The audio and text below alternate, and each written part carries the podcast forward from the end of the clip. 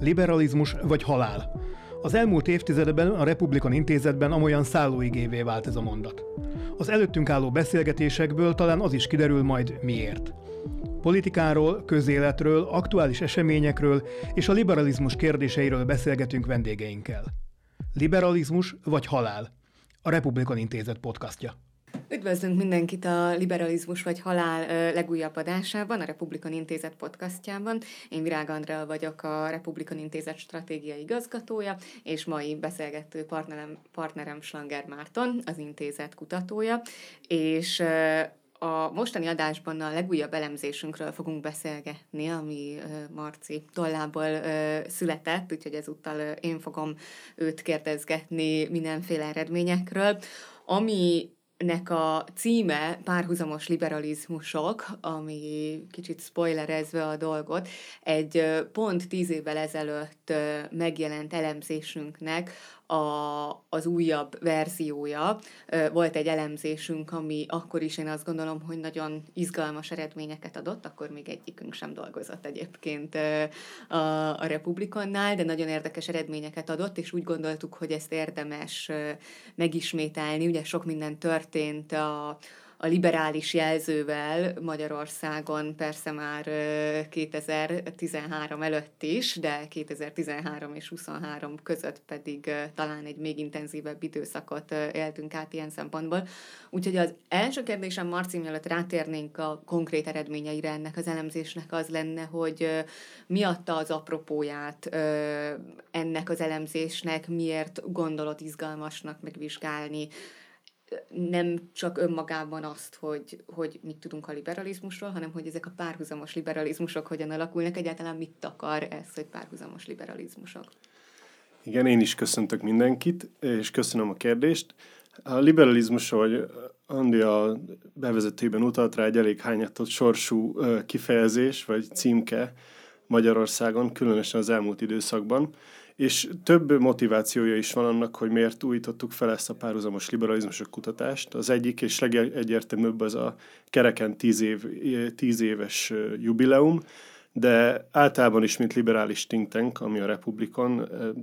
elég érdekel minket egyfelől, hogy mi a helyzet a magyar liberálisokkal, másfelől annak örülünk, hogyha minél többen vannak, és már csak ezért is érdekes megnéznünk,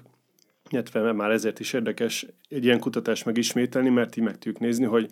többen lettek, vagy mondhatjuk, hogy többen lettünk liberálisok, vagy nem. És azért párhuzamos liberalizmusok, mert a liberalizmus fogalma önmagában egyébként az egész világon egy katyfasz, de Magyarországon különösen, és nagyon nehéz azt megfogni, hogy igazából mit jelent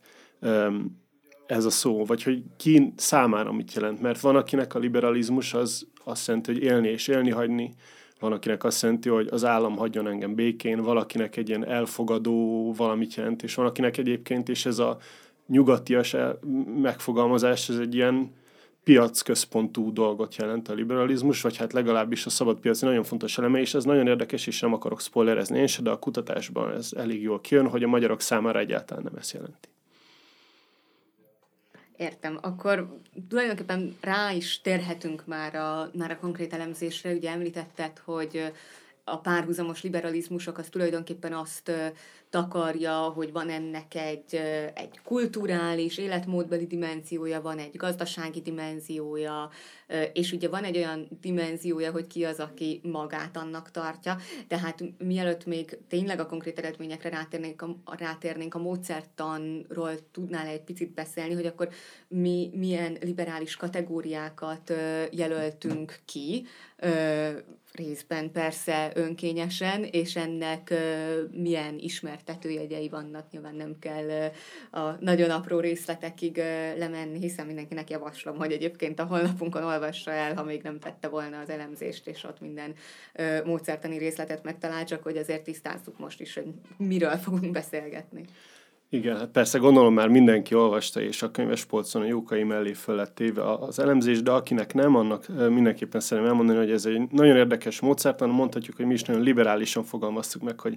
ki milyen, ki milyen szempontból liberális, és három kategóriát, alfajta tetszik, fogalmaztunk meg. Az egyik, az, és ez a legegyszerűbb, az önbevallásos liberálisok kategóriája. Ez egész egyszerűen az, aki azt állítja magáról liberális, számtalan világnézet közül lehetett választani a kutatásunkban, mondhatta volna az, hogy konzervatív, az, hogy hívő, mondhatta volna az, hogy baloldali, hogy zöld, stb. És itt van az embereknek azon a csoportja, akik azt mondták, hogy ők elsősorban liberálisok, ők az önbevallásos liberálisok.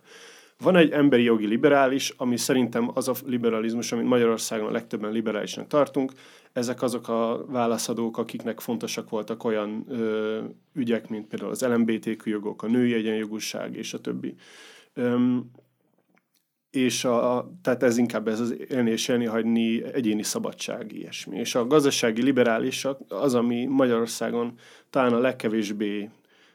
őshonos, ez pedig a úgymond kapitalisták, akik úgy vannak vele, hogy az állam kevéssé szóljon bele a piac ügyeibe, egyébként is miért van ennyire erős állam, és amúgy pedig a jövedelmi különbségekkel sincs egyébként baj, meg a gazdagok, tehát vannak nagyon sokan Magyarországon, akik úgy vannak vele, hogy ha gazdag vagy, akkor valószínűleg nem jogszerűen szerezted a vagyonodat, azért ezzel nem mindenkiért egyet, például a gazdasági liberálisok sem, úgyhogy így áll össze ez a három csapat. Igen, és ugye nagyon érdekes ilyen szempontból, hogy a legtöbbször, amikor a különböző világnézetű embereket vizsgáljuk, akkor ugye pont ezt az önbevallásos világnézeteket szoktuk, persze nem csak a liberálisok, minket az érdekel a legjobban, de más világnézetűek, akár szociáldemokraták, konzervatívok, erős nemzeti érzésű emberek esetén is vizsgálni, és a legtöbbször azt tapasztaljuk, hogy az, amit szakértőként, kutatóként az ember gondol arról, hogy mi a liberalizmus, vagy, vagy mi a szociáldemokrácia, vagy mi a konzervativizmus, az az adott világnézetet választó szavazói csoportokban nem feltétlenül jelenik meg, és akkor itt egy picit rátérhetünk a, a, a, a különböző liberális csoportok attitűdjeire, hogy, hogy az egy nagyon érdekes dolog a magyar liberalizmusban, és most kicsit inkább a, ugye ennél az emberi jogi kategóriánál maradva, hogy, hogy talán ugye mi a liberálissal társítjuk a, az LMBTQ csoportok elfogadását és az LMBTQ jogok szélesítésének támogatását, a, a, a romák elfogadását, a, mondjuk a antiszemitizmus elutasítását, és még sorolhatnánk, tehát mondjuk a különböző kisebbségekkel szembeni befogadó attitűdöt, és ha én jól gondolom, akkor ez az elemzés is azt mutatta, hogy ez nem feltétlenül ö, valósul meg, hogy aki liberálisnak gondolja magát, az egyetért ezekkel az értékekkel, ugye? Igen, ez a számomra talán az egyik legérdekesebb része az egész elemzésnek, hogy az önbevallásos liberalizmus az nem feltétlenül, nem annyira egyértelműen metszi egymást azokkal az értékekkel, világnézeti pontokkal, amit akár mi, akár mondjuk úgy, hogy a tudomány liberálisnak nevez, persze, olyannyira nem, hogy azok, akik magukat liberálisnak vallják, azt hiszem, hogy 69%-ban semmilyen emberi jogi vagy gazdasági liberális értékkel nem értettek egyet, tehát több mint a kétharmada az önbevallásos liberálisoknak egyébként hogyha más szempontok alapján mérnénk a liberalizmus, mondjuk konkrét ügyek mentén, akkor nem az jönnek, hogy liberális, és pont ezért érdekes, hogy amikor valaki liberálisokat kutat, akkor vajon melyik egymástól nagyon erősen elkülönülő, elkülönülő csapatot nézi. És ez számomra nagyon érdekes. Hogy nagyon fontos, vagy sokaknak fontos az, hogy liberálisként tekintsenek magukra, és hogy mások úgy legyenek velük, hogy hát én egy liberális ember vagyok,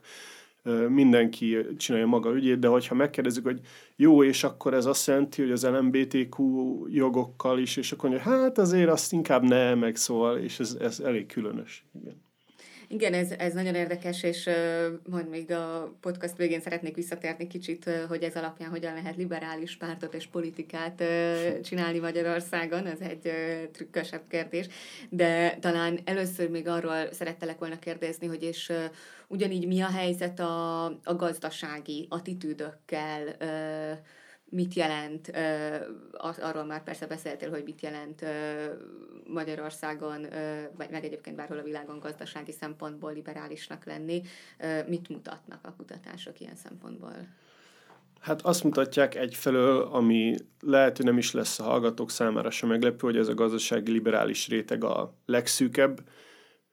Nyilvánvalóan egy mm, posztszocialista országban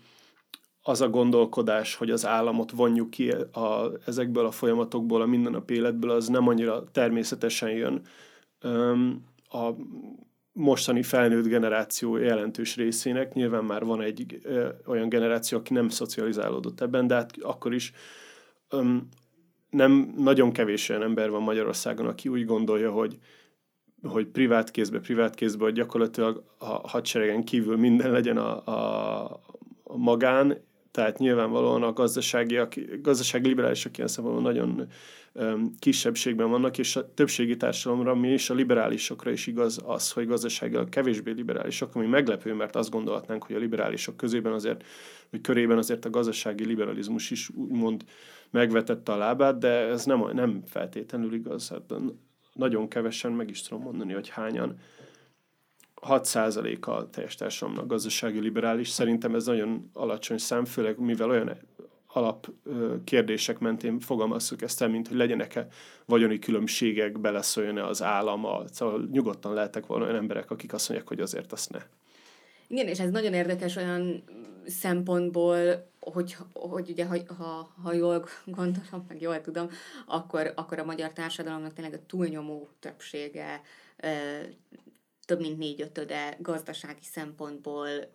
baloldali ö, értékeket val, támogatja az állami újraelosztást, állami beleszólást, ö, elvárja, hogy ingyenesen hozzáférhető egészségügy, oktatási rendszer. Miközben ugye látjuk, hogy aki csak tud, az kimenekül az állami oktatásból, aki csak tud, az kimenekül az állami egészségügyből, és látjuk, hogy hogyan ö, szaporodnak gombamódra a magán ö, ellátók, és a mindenféle magán ö, klinikák, kórházak, stb. mindenféle területen,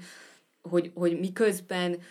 van egy ilyen erős baloldaliság, az egy dolog, hogy a liberalizmus hogy jelenik meg, meg hogy nem. De hát közben van egy magát egyébként nemzeti konzervatív, keresztény konzervatívnak valló kormánya ennek az országnak most már tíz éve. Hogy férhet ez össze azzal, hogy közben egyébként gazdaságilag meg, baloldali a társadalom. Igen, erre szerintem egyébként nagyon érdekes, hogy tényleg az egész társadalom mennyire baloldali, és erre ha valószínűleg a, a Fidesz és Orbán Viktor is ráérez olyan szempontból, hogy, hogy alapvetően baloldali ellenes és inkább liberális, bár ugye az illiberális fejezet az, az 2010-es évekre elég jellemző de most már egyébként egy kicsit kevésbé, most már inkább ez a baloldal, neomarxista, dollár baloldal öm, duma van, és a Fidesz közben magához képest viszonylag gazdasággal csomó olyan intézkedés hoz, ami egyébként baloldalinak neveznénk. És Meg valószínűleg... liberális mondjuk ugye a egykulcsos adó. Ja, hát igen, hát, szóval, hogy nagyon ilyen vegyes felvágott ez az egész, és, és valószínűleg ők is éreztek, és ezért van az, hogy lehet baloldali intézkedéseket hozni. A lényeg, hogy névben ugye ez a baloldal ellenesség, ez a nem megyünk vissza a szocializmusba, akkor sem, amikor egyébként pont egy, egy valamilyen erős libertariánus, vagy szélsőséges libertariánus lehet, hogy már régóta azt mondogatja, hogy hát ez a kádárizmus, Öm, és öm, ez így viszont lehetséges, hogy hogyha megtartjuk azokat a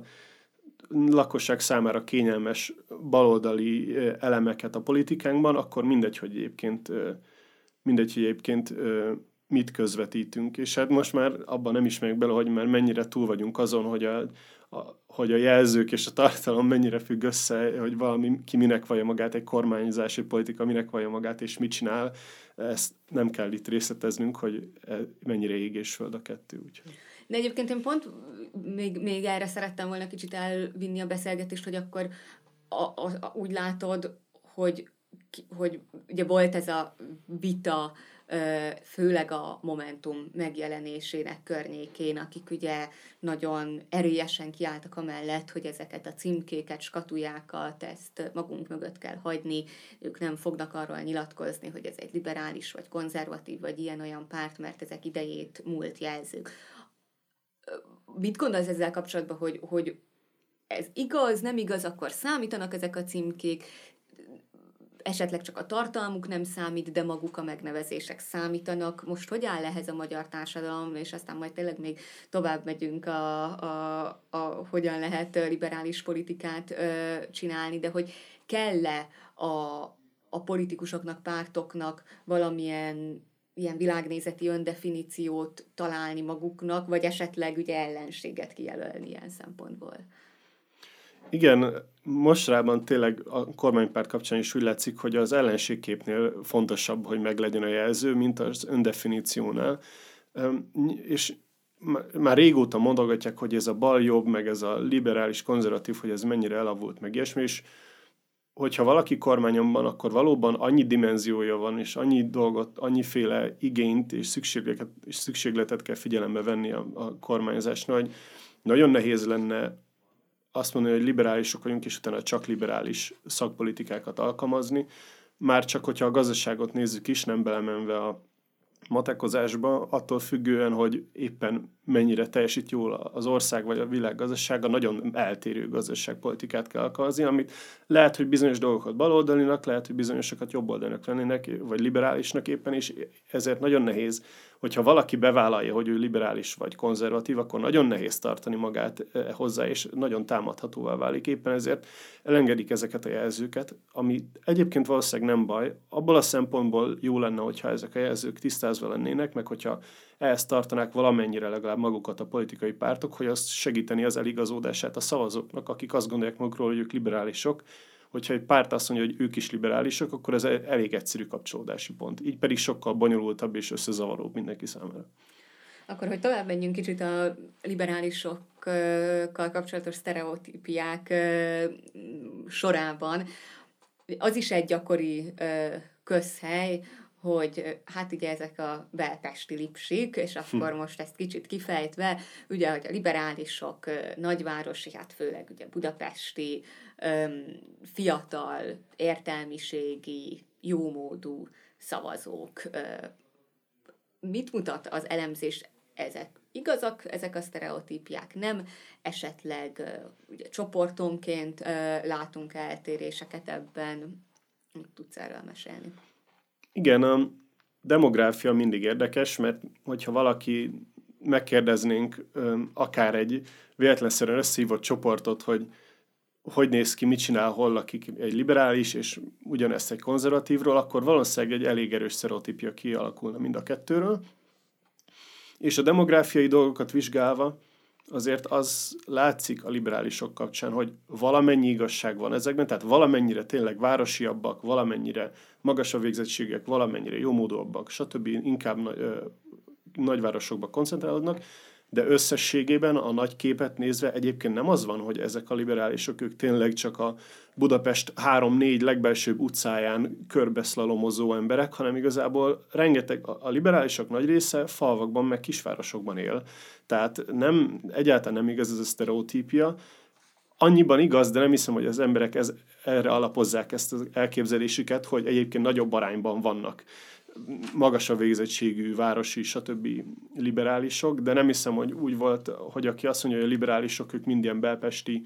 uh, lipsik, akik azt, mondja, azt hiszik, hogy a vidék az egy szafari, hanem egyszerűen tényleg ez egy sztereotípia, ami általánosságban nem igaz.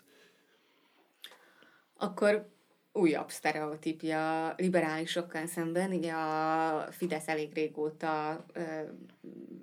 nyilvánvalóan egy nem liberális politikát, illetve karakterű kormányzást folytat. Aztán ugye, egy idő után már ugye nyíltan meg is volt az illiberalizmus és az illiberális demokrácia megnevezés, ami itthon is azért nagy port kavart, de ugye ha körbenézzünk az Európai Unió országaiban, mi ugye sokat találkozunk külföldi kollégákkal, akkor talán ez az egyik első leges fogalom, amit társítana a Orbán Viktorral és Magyarországgal, hogy, hogy Magyarország egy illiberális ö, ö, demokrácia. Tehát ez az illiberális ö, jelző öndefiníció Orbán Viktor részéről jó pár éve jelen van, és ezért talán sokan azt gondolnák, hogy a liberálisok nem szavaznak a Fideszre, hiszen liberálisok nem fognak illiberális pártra szavazni. Mennyire van ez így, hogy áll, most elsősorban először beszéljünk a Fideszről, a, a liberálisok körében, és akkor utána talán áttérhetünk az ellenzéki pártokra. Igen, ez is egy nagyon érdekes dolog, és szerintem nem véletlen, hogy egyébként a Fidesz az utóbbi években már kevésbé az antiliberális, bár még mindig megvan az antiliberális, de kevésbé az antiliberális, és inkább az antibaloldali kommunikációt erősíti fel, mert lehet, hogy ők is látják, hogy egyébként biztos nekik is vannak kutatásaik, felteszem jó nagy elemszámmal, jó, jó gyakran, és biztosan látják azt ők is, hogy a liberálisok körében is ők a legnépszerűbb párt, olyan szempontból ők a legnépszerűbb párt, hogy a Fidesz a teljes népességben, vagy a pártválasztó körében az emberek felének a választott pártja, az emberek fele Fidesz szavazó, így a liberálisok körében sem lesz az, hogy 2% szavaz a Fideszre, sőt, hát az önbesorolásos liberálisok körében 32% egyébként, tehát a szavazók egyharmada a Fideszre szavaz. Nyilván gyengébb a Fidesz a liberálisok a körében. választókra gondolsz, ugye? Igen, igen. Uh, igen, igen, igen. És az emberi jogi liberálisok a mi kutatásunkban azok, akik leginkább Fidesz ellenesek, de akár az önbesorolásos, akár a gazdasági liberálisok annyira nem. Tehát igenis vannak a Fidesznek a liberálisok körében szavazói, ahogy mindennek, mindenhol, de az mindenképpen fontos megemlíteni, hogy ettől függetlenül, ha a liberálisok szavazanak csak, ami sose lesz, akkor az ellenzék egyébként jobban állna jóval összeadva, mint a Fidesz. Az egy másik kérdés, hogy az ellenzéket nem lehet ugye összeadni. De igen, tény és való, hogy a Fidesz a liberálisok körében is jelen van. Igen, talán ez is mutatja ugye a diszkrepanciát a, a, a mögött, hogy milyen értékeket val valójában egy ember esetleg minek vallja a saját magát, és ettől függetlenül végül is hogyan alakulhat a pártválasztása, illetve az, hogy a pártválasztás egy mennyivel komplexebb dolog annál, mint hogy, mint hogy ezeket az értékeket, önbesorolásokat vizsgáljuk. De ezt említetted, hogy a, hogy ezért, ha csak a liberálisok szavaznának, akkor, a, akkor az ellenzék összességében ugye jobban állna, mint a Fidesz. Persze tényleg ezt nem lehet ilyet mondani ma, hogy összességében, hiszen nincs még a baloldali vagy liberális oldalon a múltban együttműködő ellenzék sem egységes, és akkor persze nem beszéltünk még a mi hazánkról, a két farkú kutyapártról, akik az elmúlt időszakban azért tudtak erősödni. De ugye hát, hogyha a Fideszre csak a liberálisok egyharmada szavaz, akkor ott van kétharmad, aki nem a Fideszre szavaz az ő körükben mit látunk? Van-e valamilyen egyértelmű tendencia ha, ha akár a, a, a baloldali liberális ellenzéki pártokat, akár a jobboldali konzervatívabb ellenzéki pártokat vizsgáljuk. Igen, erre viszonylag könnyű válaszolni. Az erős sorrend nem nagyon változik, az ellenzéki pártok körében, hogyha liberálisokat kérdezzük, az viszont biztos, hogy egyébként a, nyilván mindegyik ellenzéki párt jobban teljesít a liberálisok körében, mint a teljes népességben, mert a Fidesz szavazók, és Fideszre kevesebben szavaznak, valahogy ki kell jönni a matematikának, de összességében az erős során nem változik, viszont egyébként a legnagyobbat a Momentum tudja növekedni a liberálisok körében, az önbesorolásos liberálisok körében 14%-ot kapott például a Momentum, ami a teljes népességben csak 6, tehát több mint duplája a teljes népesség, vagy a, hogy a teljes népességet nézzük. És a jobboldali pártokkal kapcsolatban is könnyű válaszolni, mert a jobboldali pártok, gondolok itt a mi az és jobbikra, pedig ö, gyengébbek a liberálisok körében, mint a teljes népességben. Tehát tulajdonképpen azt elmondhatjuk, hogy a, a, a tavaly, együtt, a tavaly még együttműködő ellenzéki pártok ö, körében, mondjuk a, liber, ha a liberálisokat nézzük, akkor ugyanúgy a DK a legerősebb Igen. párt, de mondjuk sokkal közelebb van egymáshoz a DK-nak és a Momentumnak a, a támogatottsága a liberálisok körében, mint hogyha ö, csak, a, csak a teljes népességet vizsgálnánk. Igen, igen, nagy, nem mondom, hogy fejfej mellett haladnak, de hiba határon belül van a különbség a a DK és a Momentum között, hogyha a liberálisokat nézzük, ami azt is jelenti, hogy ezek végül is olyan szavazók, akikért ez a két párt harcolni fog, vagy harcolniuk kell majd 24-ben, 26-ban illetve még liberális szavazók kapcsán, ugye, hogyha a párt preferenciákról, ellenzéki pártok támogatottságáról beszélünk, akkor talán az lehet egy érdekes elem, hogy persze a kétfarkú kutyapártnak a teljes népességben jóval alacsonyabb a támogatottsága, mint a Momentumnak, és pláne mint a DK-nak, ugyanakkor az látszik, hogy különösen az emberi jogi liberálisok körében magasabb a kétfarkú kutyapárt támogatottsága, mint a teljes népességben, majdnem háromszor ö, akkora. Tehát ebben a körben azért ők is ö, pályázhatnak ö, szavazatokra, és ö, talán a, főleg ugye a jövő évi európai parlamenti választások, vagy akár az önkormányzati választások kapcsán az egy érdekes verseny lehet, hogy miközben ö, nincs egy vegytisztán liberális párt ma Magyarországon, közben meg mégis a DK is, a Momentum is, a kétfarkú kutyapárt is, és egyébként azért még néhány párt gondolkozhat abban, hogy a, a liberális szavazókért harcba szálljon 2024-ben. A, a Momentum kapcsán ugye gondolkodtam el rajta, hogy az ugye látszik ezekből az adatokból, hogy, hogy, hogy miközben persze az nincs, hogy a liberális szavazók akár csak relatív többsége is Momentum szavazó lenne, azért látszik az ő támogatottságukon, hogy még ők a leginkább önmagukat liberálisnak tartó párt Magyarországon. Ez alapján szerinted ha, ha kellene valami receptet adni ahhoz, hogy hogyan lehet Magyarországon liberális pártot csinálni, mi a kulcsa ennek? Mondani kell minél hangosabban, hogy mi liberálisok vagyunk, támogatni kell a kisebbségek jogait, támogatni kell a, a, a magánszférát, vagy, vagy egyiket se esetleg. Mi a kulcsa ennek? Hát itt nyilván egy kicsit szétfelosztódik a, azzal kapcsolatban, hogy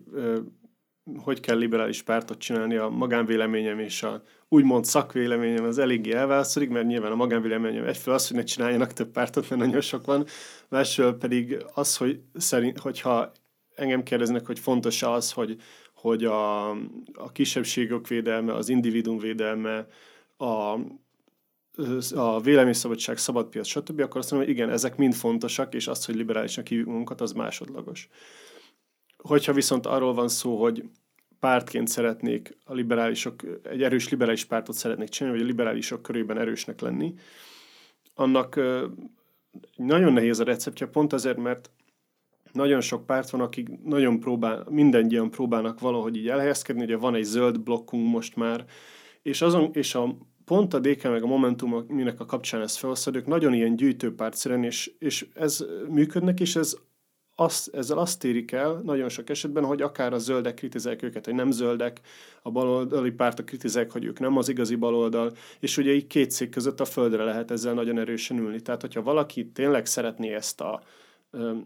30 valány százalék, 36 százaléknyi liberális vagy liberális felé tendáló embert megszólítani, akkor kénytelen, elenge, kénytelen elfogadni azt, hogyha egy liberális pártot szeretnék csinálni, az a közeljövőben valószínűleg nem lesz egy 60%-os párt, hanem de ott van ez a 36% ember, és akkor azt is el kell fogadni, hogy viszont nálam lesz zöldebb, nálam lesz baloldalibb, és akkor én liberális vagyok. És nagyon kevés párt van, aki szeretné meglépni, vagy így beskötőjezni magát, de, de hogyha pont, amikor, pont így ilyen nagy a választék, és ennyiféle ideológiájú párt elérhető, így el, azt is elérhetik, hogy mindenki felé próbálnak hitni, és senki sem tartja őket hitelesnek.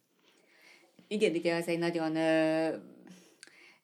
érdekes hozzáállás, és ez persze nem csak Magyarországon, hanem azért, ha körbenézünk a régióban vagy Európában is jellemző, hogy sok olyan kis vagy középpárt van, ahogy mondtad, a, a DK és a Momentum is ugye próbál inkább, tehát ha, ha azt nézzük, hogy milyen ügyeket képviselnek, hány ügyet képviselnek, ezekről milyen értékek mentén mondanak véleményt, akkor inkább gyűjtőpártként működnek, mint sem Igen. egy valamilyen szilárd önmeghatározással rendelkező kis vagy közép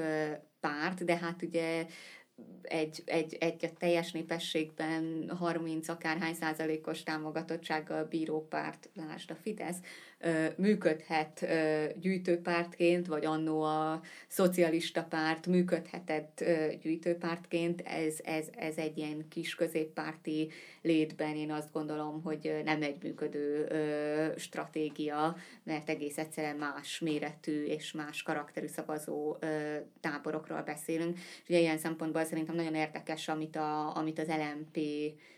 lépett, ahogy az LMP működik a, a tavalyi országgyűlési választások óta, ugye az LMP-nek a megalakulásakor. Egyrészt volt ugye azért egy zöld karaktere, de főleg ugye egy ilyen anti-establishment, harmadik utas, az addigi elitet jobbról-balról elutasító ö, karaktere. Aztán, aztán valahogy ugye kicsit célt vesztettek, vagy elvesztették azt, hogy tulajdonképpen milyen karaktert képviselnek, és tavaly ezt a nyilvánosság előtt el is mondták, de szerintem látható, hogy hoztak egy döntést arról, hogy már pedig ők zöld pártként fognak működni és azóta viszonylag fegyelmezetten tényleg leginkább zöld ügyekkel foglalkoznak, és ez azt is jelentheti, hogy akár fontos a, a választókat a adott nap, az adott héten érdeklő kérdésekben lehet, hogy nem szólalnak meg karakteresen, mert az nem feltétlenül fér bele a zöld politika kereteibe, de zöld ügyekről viszont annál fegyelmezettebben, és hát miközben azt azért persze látni kell, hogy az LMP-ből az elmúlt egy évben még nem lett kormányváltó erő, ugyanakkor azért tudták egy picit növelni és stabilizálni a, a támogatottságukat, tehát egy kis párt esetén azért egy ilyen karakteres politika akár célra vezető is lehet. Egészen biztosan. Hát mi már mértük őket parlamenti küszöb fölé, és nem tudom, hogy mikor volt utoljára ilyen. Szerintem az, nyilván ez nem igényel nagyon reakciót, mert nagyon jól elmondtad, de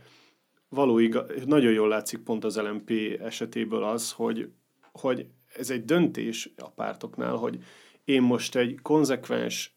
kisebb párt szeretnék lenni, vagy próbál, vagy lásd, Momentum, lásd DK szeretnék gyűjteni, de akkor bevállalod azt a rizikót, hogy lehet, hogy sosem fogod elérni azt a 20-30 százalékot, és ugyanakkor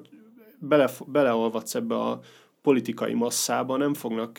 úgy tekinteni rád, mint hogy a, a Momentumra mondjuk, hogy ők a liberálisok védőszentjei lennének, vagy bármi. És ez egy komoly kockázat, hogyha az ember pártot csinál nyilván. Igen, és még annyit uh, hozzátéve, ugye ilyen szempontból mindig uh, érdemes megnézni pár külföldi példát, hogy mi lehet a siker receptje, vagy mi lehet a sikertelenség receptje, hogyan kell azt elkerülni. És ugye hát persze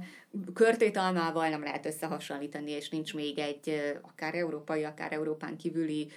ország, amelynek politikája akár politikai rendszer szinten persze pont úgy működne, mint Magyarország, vagy társadalmi szinten, politikai kultúrában, hagyományokban úgy működne, mint Magyarország. Tehát nyilván ezekkel az összehasonlításokkal mindig vigyázni kell, de mégis tanulságos azért azt megnézni, hogy az azért érzékelhető, hogy a, a régióban viszonylag nehezen tudnak liberális pártok jelenleg, vagy így az elmúlt években azért komoly eredményeket elérni. Talán ugye az elmúlt időszakban a, a szlovák elnökválasztás volt, ami talán a legnagyobb sikere volt a liberális erőknek a, a V4 országokban. Ugyanakkor az látszik talán, hogy miközben Nyugat-Európában legyen szó Németországról, ahol az FDP egy viszonylag karakteresen gazdasági liberális párt, vagy Hollandiában, ahol ugye két liberális párt is megfér egymás mellett, egy szociálliberális és egy inkább konzervatív liberális párt, közben a régióban a különböző liberális sikerek az elmúlt időszakban talán kevésbé ezekhez a ezekhez az erős, liberális karakterű üzenetekhez voltak köthetőek, mint sem valamilyen hullámnak, ami éppen egy elégedetlenségi hullámnak, valamilyen establishment ellenes üzenetnek, tehát erre sajnos kevesebb példát láttunk az elmúlt időszakban de jönnek a választások jövőre, ugye Európában európai parlamenti választások lesznek, Magyarországon ehhez még társulni fog egy önkormányzati választás is. Mit gondolsz, hogy a, a liberális szavazókat megszólítani kívánó pártoknak milyen fontos üzenetei lehetnek jövőre, akár ha az európai parlamenti választásokra gondolunk, akár ha a helyi önkormányzati választásokra. Igen, hát itt szerintem elég nagy mozgástere van az ellenzéki pártoknak, mert csak azért is, mert nagyon-nagyon nem liberális dolgokat csinál a kormány, bárhogy is értelmezzük a liberalizmust. Szerintem a jelenlegi helyzetben megtalálnia egy liberális, vagy önmagát liberálisnak valló pártnak az üzenetét egyáltalán nem nehéz. Eleve, hogyha ezt az általad említett anti-establishment dolgot vesszük, azaz, hogy a fennálló rendszer ellen, ellen pozícionálni magunkat, ez az egész ellenzékre igaz, de csak ugye nyilván az anti-Orbánizmus nem elég önmagában választás érni, de még mindig ugye Oroszország megszállt Ukrajnát, még mindig ö, sajnos nincsen, nem látszódik a vége ennek az egésznek, és a, még mindig sajnos a magyar állam, vagy a magyar kormány álláspontja nemzetközi és magyar szemmel is elfogadhatatlan, ez például természetesen nagyon erős ö, program, vagy nagyon erős pontja lehet az ellenzéki kommunikációnak, ahogy a Fidesznek is biztos vagyok benne, hogy nagyon-nagyon erős lesz. Milyen folytatódik az EU-Magyarország harc, ennek kapcsán egyébként az európaiság um, hangsúlyozása nagyon fontos lesz szerintem az ellenzéki pártok számára is, már csak azért is, mert ők semmi egyáltalán nem olyan liberálisok, akik ilyen nemzeti szuverenitás liberálisok, hogy a nagy um, szupranacionális szervezetek hagyjanak minket végén. Ilyen liberalizmus, ez leginkább akkor már a Fideszre jellemző, tehát szerintem egy európai um, európai központú kampány az európai parlamenti választáson nagyon jó lesz az ellenzéknek. Az önkormányzati választás nehezebb dió, nyilván ezért is mondta össze őket a Fidesz. Itt sajnos nagyon, vagy nem feltétlenül sajnos, a helyi viszonyok nagyon durván befolyásolják természetesen az, hogy, hogy tehát, hogy nyilván pártosak az emberek, és a pártokra szavaznak, de az önkormányzati választásokon mindig nagyon-nagyon fontos az, hogy a helyi, hogy a helyi erőviszonyokkal mi van, kik a helyi polgármesterek, és ezért nagyon nehéz lenne egy egységes önkormányzati üzenetet kidolgozni. Így, hogy egybe lesz az európai parlamenti választással, valószínűleg én arra számítok, hogy valószínűleg pont az ellenkezőjét fogják mondani, mint a Fidesz, ami szerintem egyébként nem szokott elég lenni, mert valamilyen kicsit ennél ö, tartalmasabb üzenetre van szükség. És hát az, hogy a pártok egymással, már az ellenzéki pártok egymással az önkormányzati választás kapcsán milyen megállapodást tudnak kötni, az bizonyos szempontból sokkal fontosabb lesz, vagy legalább annyira fontos lesz, mint a kampányüzeneteik, mert a kiinduló pontot befolyásolja, hogy egyáltalán ki fog odaállni, ki, kinek a neve lesz a listán. Tehát. És egyébként ahhoz képest, hogy milyen közel van a választás, erről még viszonylag keveset tudunk, ami szerintem nem annyira jó az ellenzéki pártok szempontjából. Ez kétségtelenül így van. Marci, nagyon szépen köszönöm a beszélgetést a liberális szavazókról. Biztos vagyok benne, hogy a Republikon podcastok során még fogunk erről a témáról beszélgetni, és köszönöm szépen a, a hallgatóknak is, hogy, hogy velünk tartottak. Nem sokára jelentkezünk a következő adásunkkal. Köszönöm. Ha tetszett a beszélgetés, iratkozz fel a platformon, ahol podcastokat hallgatsz, és kövesd a Republikont a Facebookon, az Instagramon és a YouTube-on is. Ha pedig hozzászólnál a témához, kommentelj bátran, és gyere el a következő konferenciánkra, ahol egy kávé mellett személyesen is beszélgethetünk.